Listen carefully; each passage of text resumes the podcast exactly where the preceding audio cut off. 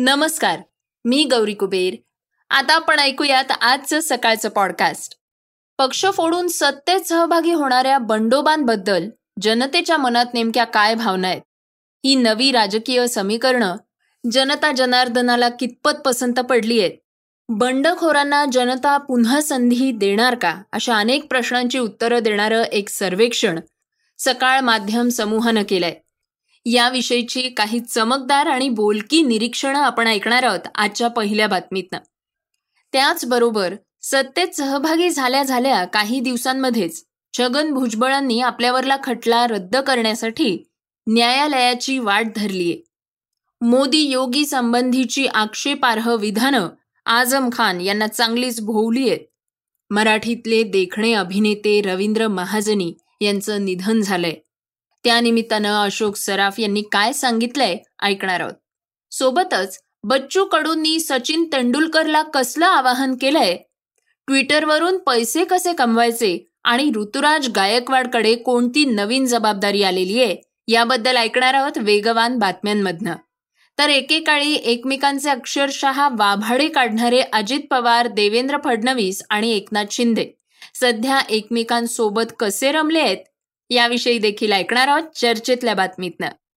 चला तर मग श्रोत्यांनो सुरुवात करूयात आजच्या पॉडकास्टला बंडोबांबद्दल जनतेत असंतोष. आधी एकनाथ शिंदे आणि मग Ajit Pawar.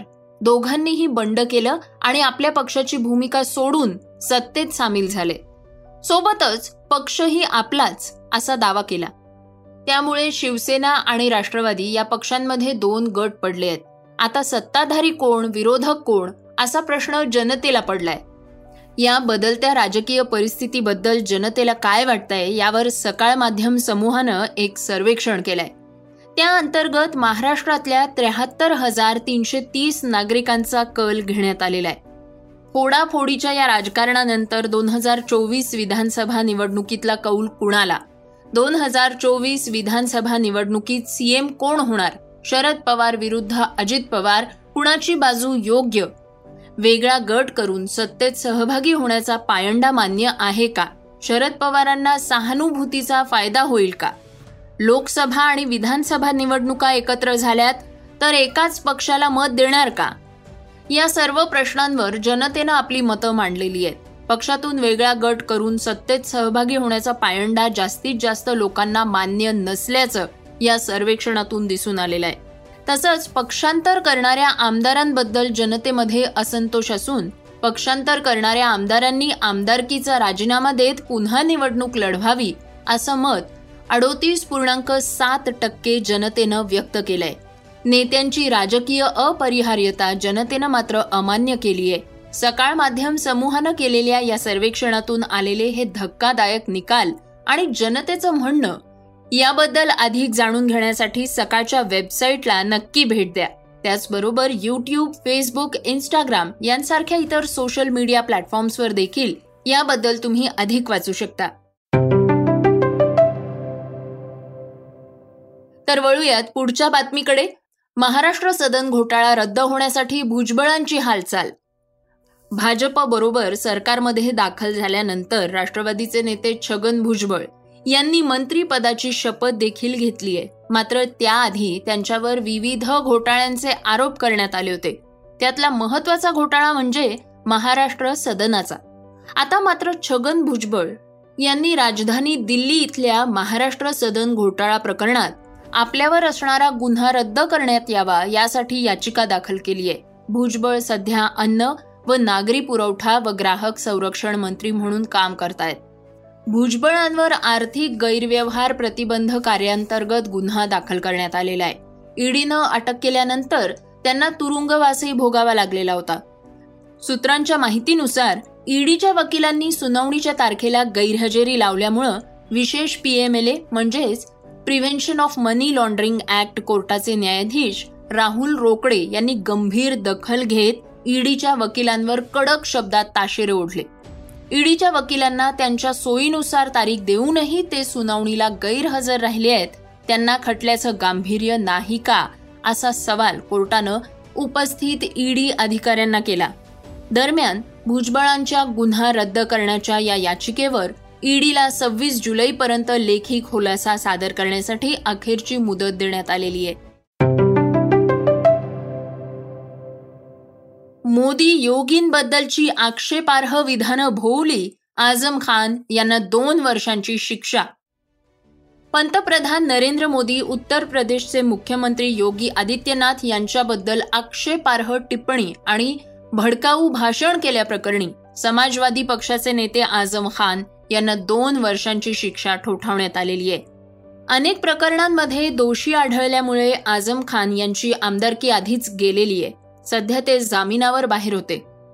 रामपूरच्या M P M L A कोर्टानं त्यांना दोषी ठरवत दोन वर्षांची शिक्षा सुनावली आहे. दोन हजार एकोणवीसच्या लोकसभा निवडणूक प्रचारादरम्यान आझम खान यांनी भडकाऊ भाषणं केली होती. तत्कालीन व्हिडिओ सर्वेलन्स टीमचे प्रभारी S D O Anil Kumar Chauhan यांनी त्यांच्या विरुद्ध एफ आय आर दाखल केली होती. शिवाय त्यांनी केलेली विधानं सोशल मीडियात व्हायरल झालेली होती. शनिवारी पंधरा जुलै रोजी रामपूरच्या कोर्टानं आझम खान यांना दोषी ठरवत दोन वर्षांची शिक्षा ठोठावली आहे दोन हजार एकोणवीसमध्ये सपा आणि बसपा यांनी एकत्रित निवडणूक लढवली होती. आझम खान हे निवडून आले मात्र नंतर त्यांची आमदारकी रद्द करण्यात आली. रामपूरमध्ये झालेल्या पोटनिवडणुकीत भाजप उमेदवाराचा विजय झाला होता. दरम्यान मोदींवर केलेली टीका राहुल गांधींच्या चांगलीच अंगाशी आलेली आहे मोदी चोर है या विधानावरनं राहुल गांधी यांची खासदारकी गेली. त्याचबरोबर त्यांना दोन वर्षाची शिक्षाही न्यायालयानं ठोठावली होती. या शिक्षेविरुद्धची याचिका गुजरात उच्च न्यायालयानं फेटाळल्यानंतर राहुल गांधी यांनी सर्वोच्च न्यायालयात याचिका दाखल केली आहे. गुजरात हायकोर्टानं याचिका फेटाळल्यानंतर राहुल गांधी यांच्याकडून शिक्षेला स्थगिती देण्यासंदर्भात सुप्रीम कोर्टात याचिका दाखल करण्यात आलेली आहे.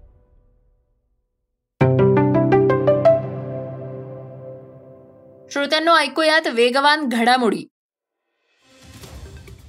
यूट्यूब ज्याप्रमाणे आपल्या कंटेंट क्रिएटर्सना पैसे देतं त्याचप्रमाणे आता ट्विटर सुद्धा आपल्या युजर्सना पैसे देणार आहे.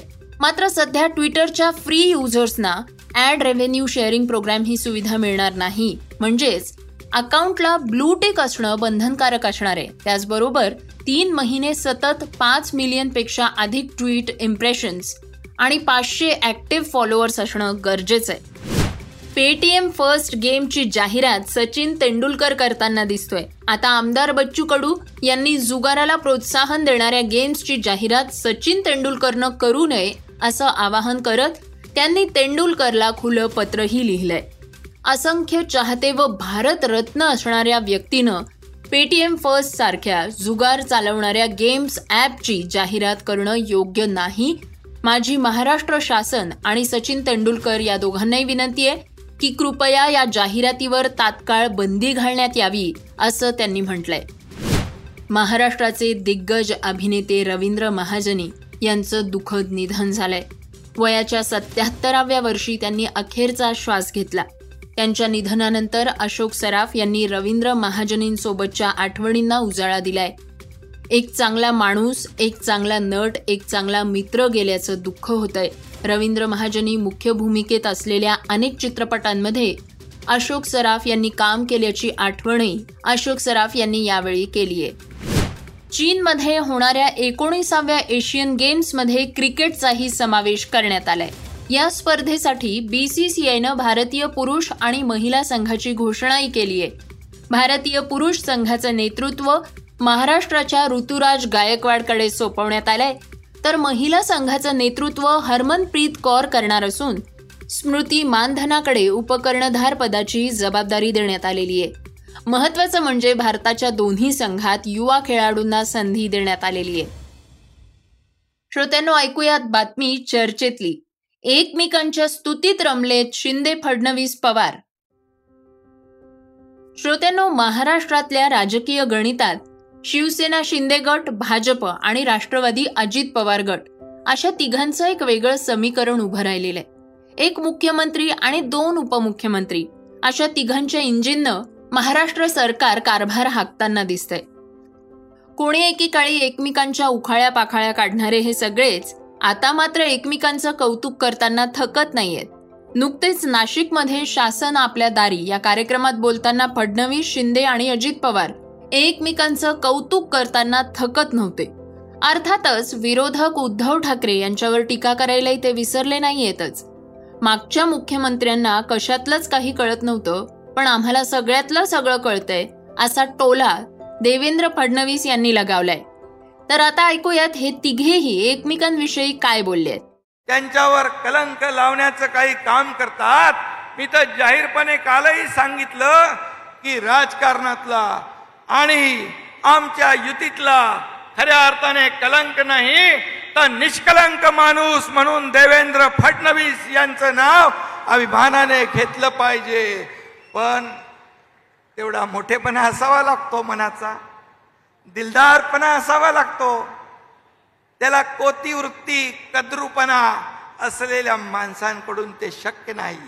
घरी जे बसतात घरातून काम करतात त्याच्याबद्दल मी काही बोलू इच्छित नाही. आदरणीय पवार साहेबांनी त्यांच्या पुस्तकामध्ये लिहून टाकलेलं आहे. त्यामुळे घरी बसणाऱ्यांना जनता घरी बसवून टाकते आणि लोकांमधल्या कार्यकर्त्यांना लोकांमध्ये येण्याची संधी देते. पण आता चिंता करू नका. कोणाच्याही पोटात दुखलं तर ती पोटदुखीवर औषध देण्याकरता डॉक्टर एकनाथ शिंदे आम्ही आणलेले आहेत. आणि त्यांच्या पचनी पडलं नाही तरी तर अजितदादा आहेत. आम्ही काही नैतिक जबाबदारी घेऊन या सरकारमध्ये सामील झालो. इतके दिवस शिवसेना आणि भारतीय जनता पक्षाचं हे सरकार होतं. आता राष्ट्रवादी काँग्रेस पक्ष देखील जाहीर झाला सामील झाला. यामध्ये भारतीताईंनी बोलताना सांगितलं दोन इंजिनचं सरकार आहे. भारतीताई तुम्ही माझी भावकी आहात. आता दोन इंजिनचं सरकार नाही माझंही तिसरं इंजन लागलंय त्याला. त्याच्यामुळे तीन इंजनचं सरकार झालेलं आहे. मुख्यमंत्री आणि आम्ही दोन्ही उपमुख्यमंत्री कटिबद्ध आहोत.